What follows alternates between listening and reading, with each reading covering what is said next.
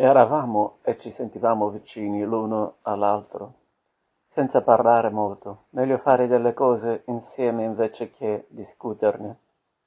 Eravamo uniti, quasi fusi insieme, eppure tra noi non c'era alcuna reale intimità, anzi, l'intimità la temevamo. Intimità vuol dire sentirsi ed essere, e anche mostrarsi vulnerabili la debolezza può venire sfruttata, la fiducia tradita, il proprio esporsi può essere deriso. In realtà non sentivamo alcun bisogno di parlare di noi, cioè dei nostri desideri, dei nostri segreti, delle paure, delle aspirazioni. No, queste restavano, restavano nascoste e sconosciute. Voglio dire, erano nascoste per primi a noi stessi, non le conoscevamo, non ci conoscevamo. Come avrei potuto confessare ai compagni quello che ignoravo io per primo? Invece raccontavamo storie per lo più sentite dire da altri. Facevamo scherzi, imitazioni, proclami, minacciavamo cose impossibili, ci prendevamo in giro, o meglio, un'attività asimmetrica, prendevamo in giro sempre gli stessi quattro o cinque compagni, sempre gli stessi bersagli di battute e scherzi volgari, un paio di quali avevano accettato il loro ruolo sacrificale al punto che si massacravano da soli, quando nessuno li canzonava, lo facevano da soli, si insultavano da soli e poi davano ragione a quegli insulti esagerando la propria goffaggine e l'incapacità in modo da meritare le ingiurie riuscendo così a figurare persino più timidi, più grassi, più bassi, più sciocchi e impacciati di quello che in effetti erano.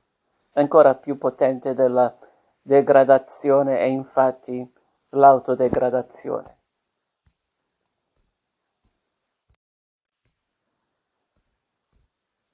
L'intimità, timore e desiderio. Forse è solo un modo diverso di manifestare sentimenti simili, o forse è una questione di consapevolezza. Si desidera ciò che segretamente si teme, si teme ciò a cui inconsapevol- inconsapevolmente si aspira. C'è chi vede un'opposizione polare assoluta tra il principio maschile e quello femminile, mentre forse vi sono solo modalità diverse di vivere e manifestare la medesima affettività, le stesse identiche emozioni, sogni, desideri, paure e sentimenti.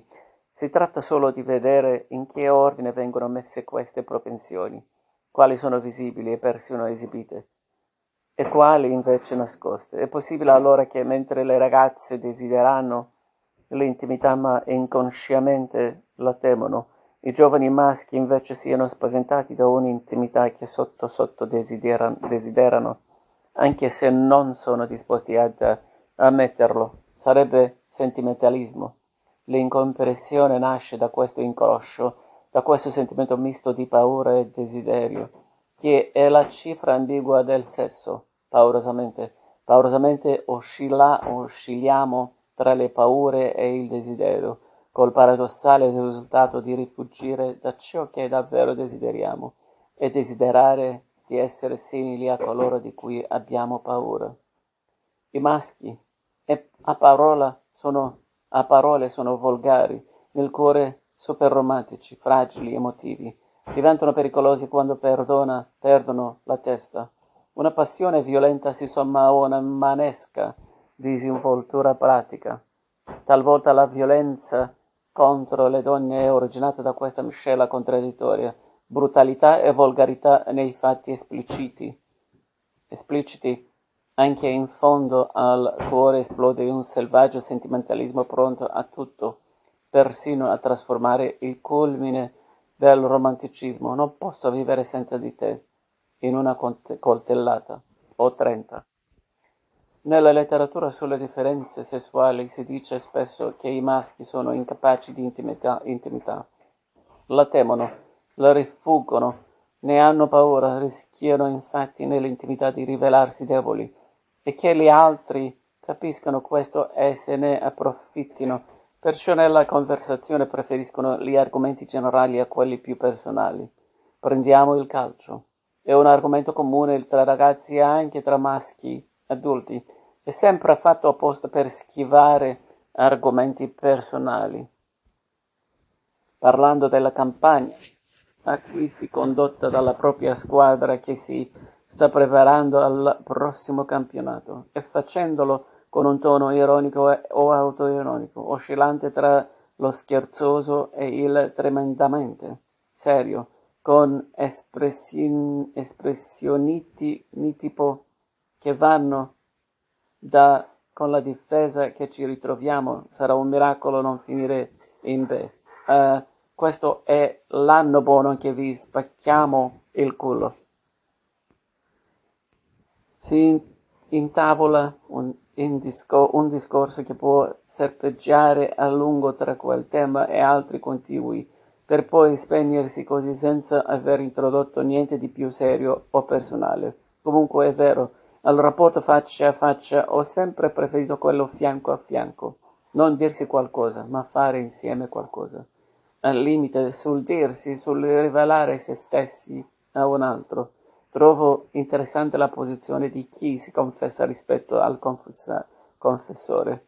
Anche lì vi è uno schema obliquo. Da un lato c'è una persona di profilo che sussurra nella grata, dall'altro una persona che porge orecchio e che sta dunque di fronte, seppure invisibile, protetta dallo sportello o da un'attenta. La separazione tra i due è minima ma essenziale. La simmetria è utile perché vi, è, vi sia qualche progresso affinché quel rapporto umano serva a qualcosa. Il faccia a faccia ammutolisce ed è infatti ideale, ideale quando non vi è nulla da dirsi, cioè quando ci si ama, allora ci si può imitare, limitare a guardarsi. Eravamo per una certa parte di noi omosessuali e per la restante omofobici, in quanto mezzi froci. Odiamo e ridevamo alle spalle dei veri froci, i froci per intero, a tutto tondo, come Svampa, il professor, professore di chimica. La seconda parte di noi era rivolta contro la prima, o per essere più precisi, pur di non riconoscere l'esistenza della propria prima parte. La seconda parte di ciascuno di noi si rivolgeva aggressiva- aggressivamente contro la prima degli altri, specie quelli in cui la prima era appena, appena un poco più pronunziata. Dico ciò che era abbastanza normale, essere mezzi froci, froci a metà, ma non di più, e no, più di metà era troppo. Non avremmo mai ammesso, per esempio, che tra noi compagni ci fosse vero amore, quel trasporto, quel brivido di piacere nello stare insieme, persino l'attrazione verso singole parti del corpo che un cam- compagno poteva avere belle, un paio di begli occhi azzurri. Era il caso di Zarattini. Delle belle spalle larghe ce le avevano solo Sdobba e Iervi in tutta la classe, delle belle gambe, sempre Sdobba lunghe muscolose, scintillanti di peli biondi che facevano venire voglia di accarezzarle. Dovevano essere fatti rientrare nella categoria cameratesca dell'amicizia. Non è che odiassimo i froci, anzi, al contrario, li trovava, trovava, trovavamo divertenti. Racconterò più avanti degli scoppi di ilarità che accompagnavano le carezze scambiate in classe tra i nostri compagni. Odiavamo, semmai, l'eventualità di essere presi per froci, mentre non lo eravamo, almeno non tutti, o non del tutto, la possibilità di un malinteso. Era quel malinteso a preoccuparci. Il seguente metodo mi era stato suggerito da un amico. Pare sia infallibile. Vuoi sapere se un tuo compagno è frocio? Fallo giocare a ping pong e osservalo, possibilmente contro uno più forte di lui. Non c'è niente che innervosisca come essere messi sotto a ping pong e la fatica, l'eccitazione la, e la frustrazione perché non si riesce a rimontare, malgrado tutti gli sforzi sono l'ideale perché ciascuno riveli la sua autentica natura. Nessuno riuscirà a dissimulare giocando una partita di ping pong, due partite su tre o tre su cinque. Se sei omosessuale e sbagli la schiacciata decisiva, anche se non hai mai voluto ammetterlo e fai di tutto per nasconderlo ai genitori e ai tuoi compagni di scuola, da cui ti scorrerebbe, scoccerebbe essere deriso se sapessero la verità. Ebbene, la tua schiacciata finisce in rete. Il froccio che in te balzerà fuori come una tigre ferita, con un gridolino, un gesto di stizza o qualche frasetta tipo tanto non mi diverto o non è valido oppure Madonna, che mi succede oggi? Il metodo funziona anche su te stesso. Non se non hai ancora capito se sei froccio o no. Capita a una certa età di sentirsi attratti un po' indistintamente verso il proprio sesso. Gioca a ping pong e saprai.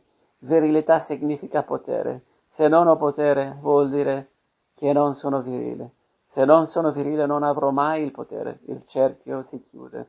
Sono appunto gli incerti che ci tengono di più a vedere affermato il loro mezzo potere, quelli che ce l'hanno intero, non sentono alcun bisogno di provarlo e riprovarlo. È fuori di dubbio che gli uomini come gruppo detengano il potere, mentre gli uomini come singoli individui raramente ce l'hanno. Reagiscono in modo spesso scomposto e isterico a questa clamorosa disparità. Il potere che non hanno tocca che se lo inventino, trovando nei paraggi qualcuno da comandare. Una delle mie scene romantesche preferite è in un libro di John Fante, letto tanto tempo fa, non ricordo quale intuì il giovane protagonista, forse il famoso Arturo Bandini, alter ego dell'autore, si autoeleggeva re dei granchi, sì, i granchi, sempre loro. Il suo regno era la spiaggia, il tuo trono sul molo. Da lì gridava ordini ai suoi sudditi formicolanti sulla sabbia, e se quelli non gli obbedivano, li sparava con un fucile ad aria compressa. Li giustiziava un dopo l'altro, faceva una stra- strage di granchi ribelli ma una volta che li obbedissero. Era il suo un regno molto caotico, ma perché una scuola solo maschile, come il SLM?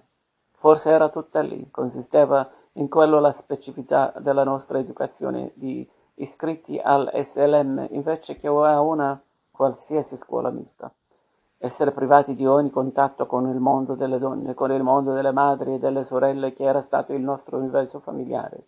La famiglia come una couche femminile a cui il ragazzo, giovane spartano, doveva essere strappato al più presto. Forse solo per questo il nostro era un istituto maschile, per marcare quella separazione, renderla così abituale da convincere i nostri genitori e noi che fosse saggia e necessaria.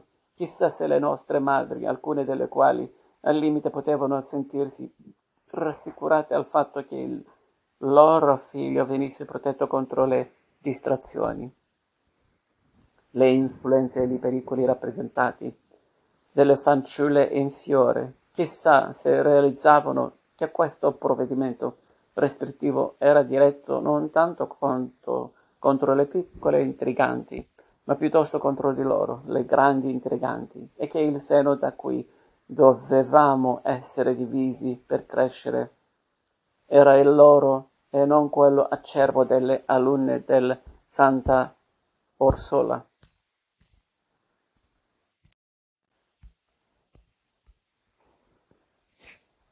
L'equivalente femminile di quartiere di SLM era infatti il collegio Sant'Orsola, vicino a piazza Bologna. Quanto anni dopo alcuni suoi ex alunni diventeranno tristemente famosi per le loro imprese, nelle loro figure si proietterà in termini parossistici il problema dell'identità tutta maschile di SLM, dei suoi insegnanti religiosi e no, e dei suoi allievi. Le donne a scuola non erano ammesse, e per quanto mi sforzi, a parte le nostre madri quando venivano a prenderci Non riesco a ricordare una sola presenza femminile all'interno della scuola. Forse sì, una che vendeva le pizze a ricreazione, ma durante l'orario di lezioni quello era davvero il monte Athos. L'unica donna che al SLM non fosse un'intrusa era la Vergine Maria. Come doveva sentirsi sola, però là, dietro l'altare. Niente donne tra i compagni, e vabbè, è come in galera, niente donne tra gli insegnanti, e questo è più strano dato che la scuola, almeno in Italia, è un dominio femminile, un'estensione del regno della madre un prolungatissimo asilo nido. E invece noi, fin dalle elementari come insegnanti, solo ragazzotti di tonaca, avevano la tonaca forse per ricordarci la gonna da cui ci staccavamo ogni mattina, ricordarcela per rassicurarci e intanto sottrarcela poco alla volta, un giorno dopo l'altro, ad allevarci erano comunque individui con la gonna, prima le nostre madri e governanti, poi i preti. Si passava dal grembo delle tate alle tonacchie nere sventolanti, come garrivano nel cortile dell'SLM quando c'era vento. A me piacciono i caffettani, le toghe e le shalvar camise, nonché gli abiti propriamente femminili e le gonne sia corte che lunghe, mentre i pantaloni li ho sempre trovati barbarici e rozzi ammissibili solo a causa del freddo. Uomini con la gonna avevano il compito di trasformare i ragazzi in uomini, una linea tutta maschile. Omosessuali, artisti, preti e guerrieri aspirano a una realizzazione trascendente che superi il dato di fatto ordinario e meccanico della riproduzione attraverso l'elemento femminile. Possono fare a meno delle donne perché il futuro lo creano e prendono di crearlo in un altro modo, attraverso azioni violente, preghiere, opere d'arte, l'insegnamento. Costituiscono categorie di maschi autosufficienti e partoriscono idee o azioni invece che figli, oppure adottano i figli degli altri per crescerli, mentre negli altri gruppi e nelle altre attività umane si stabilisce una continuità attraverso il tempo con la formazione di dinastie, di arti e mestieri tramandati e una memoria familiare di usanze comuni o quantomeno di un nome. Il celibato dei preti fa sì che ogni generazione si estingua senza lasciare eredi. I preti vanno rimpiazzati per uno per uno man mano che muoiono. I nuovi preti spuntano dal nulla. Esistono dunque due scuole, l'una secondo la quale la virilità emerge, viene messa alla prova, riconosce se stessa solo nell'incontro con il femminile, per lo più un incontro amoroso, una verifica sessuale. L'altra secondo cui il maschio trova la sua identità separandosi, allontanandosi dalle donne, mettendole tra parentesi. L'iniziazione passa dunque attraverso le donne in modo letterale, come quella di mitico Enkidu, che diventa uomo, da quella mezza bestia che era, scopando, oppure al luogo azzerando il contatto con loro, una variante intermedia praticata regolarmente fino a un paio di generazioni prima della mia era, quella di ridurre il contenuto dell'iniziazione al suo aspetto fisico, cioè al rapporto sessuale concesso come semplice sfogo, il luogo dove un uomo avrebbe dovuto scoprire se stesso era il bordello. La differenza tra i maschi e le femmine era che entrambe le categorie rappresentavano degli enigmi, ma l'enigma delle donne sembrava più interessante, almeno a me, come del resto il loro corpo. I maschi erano piatti, così come mi appariva la loro anima, le femmine piene di curve e, e anfratti per la loro conformazione fisica e mentale, ideali nascondili, dove possono celare qualsiasi segreto e dove persino i maschi possono andare a nascondersi del, del, dal resto del mondo. Io sono uno di quelli. La stessa penetrazione, invece, che un atto di possesso, può essere vista come un nascondimento, la ricerca di un luogo segreto e di un rifugio. La non evidenza del sesso femminile ha sempre incuriosito, sconcertato, spazientito, talvolta spaventato i maschi, se posta a, a confronto con l'evidenza insolente, brutta e risibile del proprio sesso, che penzola come un insaccato dal soffitto di una norci, norcineria cioè che grossolanamente viene giudicata una fuga dell'essenza virile, e cioè l'omosessualità. È al contrario è sul terreno. Concreto una fuga dal femminile per potersi, potersi rifugiare nella mascolinità pura e incontaminata di un rapporto fra uguali. È un caso di separatismo sessuale dove un, uno giura fedeltà e amore al suo stesso sesso si chiede asilo presso i propri simili, i propri fratelli. Per questo immagino sia durissimo quando costoro ti maltrattano e scacci. Non ho mai partecipato e mi dispiace un po' alle conversazioni del tipo hai fatto questo, hai fatto quello, sulle prime esperienze sessuali, su quello che le ragazze ti facevano o si lasciavano fare, fino a dove con la bocca, le cosce, le mutante, dettagli anatomici insistiti, fazzoletti di carta fradici e più tardi le caramelle alla liquizia nel cruscotto per rinfrescare l'alito. Non avevo abbastanza confidenza con nessuno, con Arbus inutile parlarne. Tra gli amici estivi mi sentivo in soggezione, essendo io il più ingenuo. Ascoltavo i loro comizi, ma non ho mai osato interloquire. Del resto mi lasciavano per sfortuna di in disparte, come se fossi un puro spirito, e in effetti lo ero, diciamo un puro spirito già impuro, macchiato da pensieri e polluzioni notturne. Continuo, affliggenti, quasi ogni mattina risvegliarsi in un lago di sperma secco. Immagino le ironie di chi rifaceva il letto o doveva lavare i pantaloni del pigiama. Mi sono reso conto della resignazione saggia o dell'insubordinazione delle cameriere per il fatto che molte volte la sera mi rinfilavo i pantaloni ed erano rigidi, incartapecoriti dal seme. Segno che quelle si erano stufate di lavarli. Mi sono fatto tutto in casa, io, nella mia mente baccata, dove quelle conversazioni viziose avevano luogo comunque, quelle domande morbose venivano fatte e ottenevano risposte. La testa di un adolescente o una galassia. Il sesso non era mica un'invenzione, er, era ben presente e manifesto, in noi, piantato in mezzo al cervello prima che in mezzo al corpo, una pulsazione sorda che faceva tremare. La sua spinta o smania era senz'altro naturale, ma dove e come indirizzarla no. Quest'ultima cosa era oggetto di un'incessante disciplina, composta appunto dalle mezze frasi ascoltare qua e là, dagli ordini di scuderia trasmessi da un anonimo sentire comune, una specie di legge che nessuno aveva mai esposto chiaramente, con i suoi articoli uno appresso all'altro netti come i comandamenti, e cui tutti o quasi tutti obbedivano. Che strano, quando l'educazione devi dartela da solo, sbirciando, sfogliando, occhieggiando, eppure resta secondo, secondo me l'unica strada,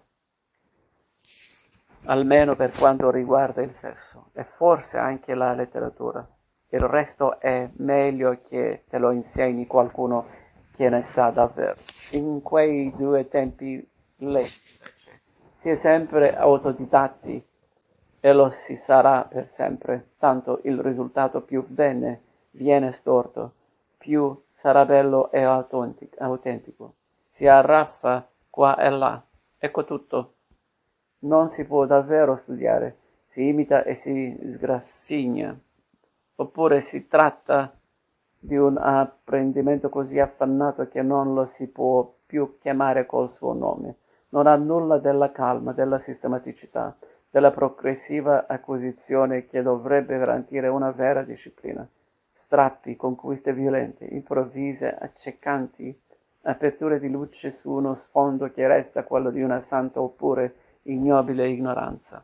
Peraltro, quando sarebbe stato più semplice e più bello non avercela per niente, una sessualità da coltivare, da soddisfare, prima di tutto da individuare. Sai che è sollievo non sentire la sua pressione, perché se anche non ci fossero gli altri a stuzzicare, a suggerirti, a esigere, a importi di avercela una sessualità, implacabile sarà il tuo stesso corpo a risvegliarsi come un dinosauro sepolto nel ghiaccio e a obbligarti prima e poi a quella stupida pantomima con le ragazze, ai sottofughi, sotterfugi coi genitori e le spacconerie o le frustrazioni coi compagni, a tutta quella trafila abbastanza ridicola che culmina in un breve sfogo, in quattro o cinque, fossero anche cento o mille, fa differenza? Colpi di bacino. Sessualità. Esistono altri corpi oltre al proprio. Sì, occorre accostarli o rifugirli. Quali accostare e quali rifugire? Conosco persone per le quali è impossibile non provare a sedurre gli altri con sorrisi, voce calda, occhiate.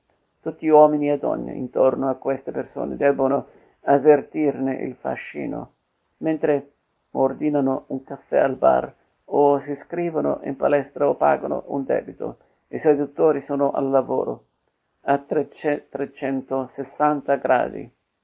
È un'attività da cui non si stacca mai la seduzione del prossimo. L'incapacità di rapportarsi naturalmente con gli altri obbliga a conquistarli. Del resto, l'iniziativa sessuale, il pensiero del sesso, il pensare al sesso, il pensare da, all'altro sesso o a proprio non possono che avere un carattere ossessivo. Se il sesso non si manifesta come ossessione, non si manifesta affatto. Non conosce altra modalità che la mania, il ritornello morboso, il ritmo martellante del pensiero. Se non batte, non esiste, è morto. Non c'è cosa al mondo le cui fibre intrecciate siano così resistenti. Molto difficile interromperle, strapparle, così come è quasi impossibile. Far tacere la voce della sirena che risuona nelle orecchie. Il suo canto fa diventare pazzo chi l'ascolta senza precauzioni. Quelle fibre formano un continuum animato e palpitante. Può diventare l'unica ragione per cui si resta vivi. Russell Crowe, in un film di azione, chiedeva a un altro poliziotto: Stai pensando alla fica? No, rispondeva quello. Si vede che non sei con- concentrato. E la battuta volgare aveva una sua verità. Se il sesso non ti occupa per intero la mente, non ci entra nemmeno. È come era il gioco del calcio per, una, per mia madre, o il balletto classico e le escursioni in montagna per me. Qualcosa che riguarda gli altri, perché una volta che ti ha preso il sesso non ti molla più. Se non ti possiede adesso, in questo preciso momento, se non senti il sordo rimbombo del suo richiamo, è probabile che questo non sia mai accaduto e forse mai accadrà. Allora, per noi, al SLM, il sesso era quasi tutto nelle chiacchiere e nei sogni, nelle iperboliche battute sporche, ingigantito dalle parole e striminzito nei fatti, consistenti total più in qualche sega sulle piastrelle del cesso davanti. E a un giornali- giornalino splancato alla doppia pagina dove una bellona dagli enormi seni flosci esibiva, sorridendo una, un incredibile cespuglio fulvo tra le cosce e sotto il cespuglio una fessura rosa i cui bordi la grassona teneva divaricati con l'ausilio della dita, delle dita, nello sforzo di far vedere. Non solo la fessura ma l'interno corpo molle erano di un rosa so- sovrapposto fino a una tonalità da frutto candido, irreale, e il colore spesso sborda dalle forme che lo dovrebbero contenere, in un delirio di dettagli imprecisi, sbaffati, gli enormi capezzoli dell'aerola irregolare, le labbra della bocca e quelle della fessura, gradazioni psichedeliche di rosa.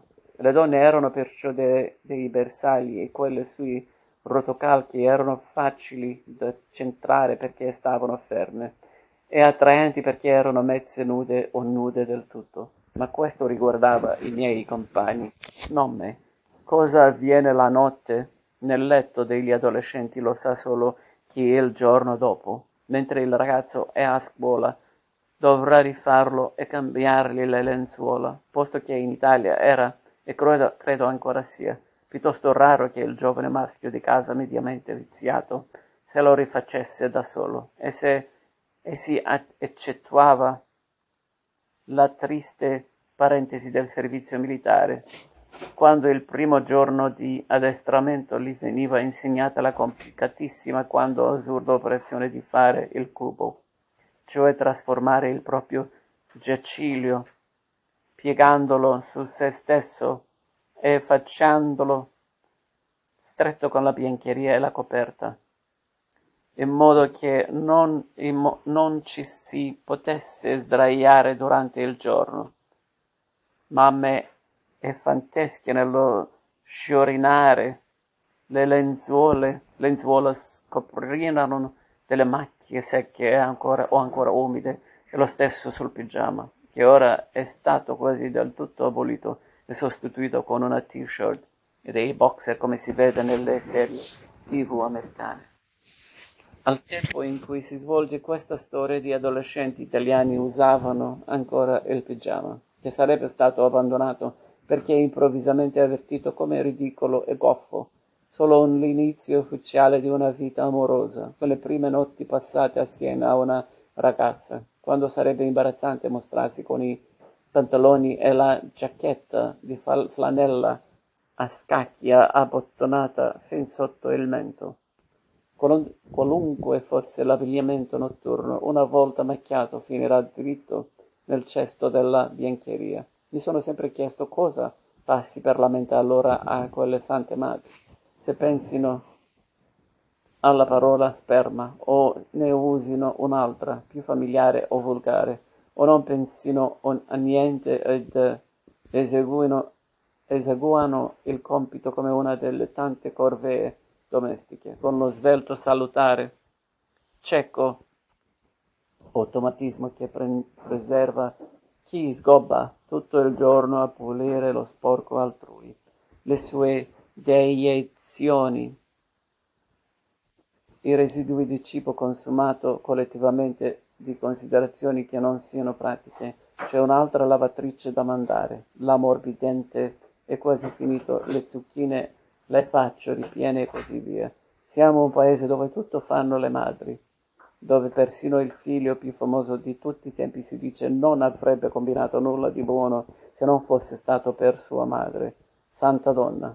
Santa donne erano quelle signore benestanti che si sarebbero ritrovate di colpo a fronteggiare problemi che andavano oltre le macchie d'erba su calzoni chiari. Sante donne sono quelle che tollerano celano, nascondono ai padri le malefatte dei figli, inghiottono lacrime. L'educazione sessuale impartita o più spesso non impartita consisteva semmai in qualche sparsa proibizione in precetti di tipo negativo oppure ipotetico. Non fare questo, e se invece fai quello saranno guai.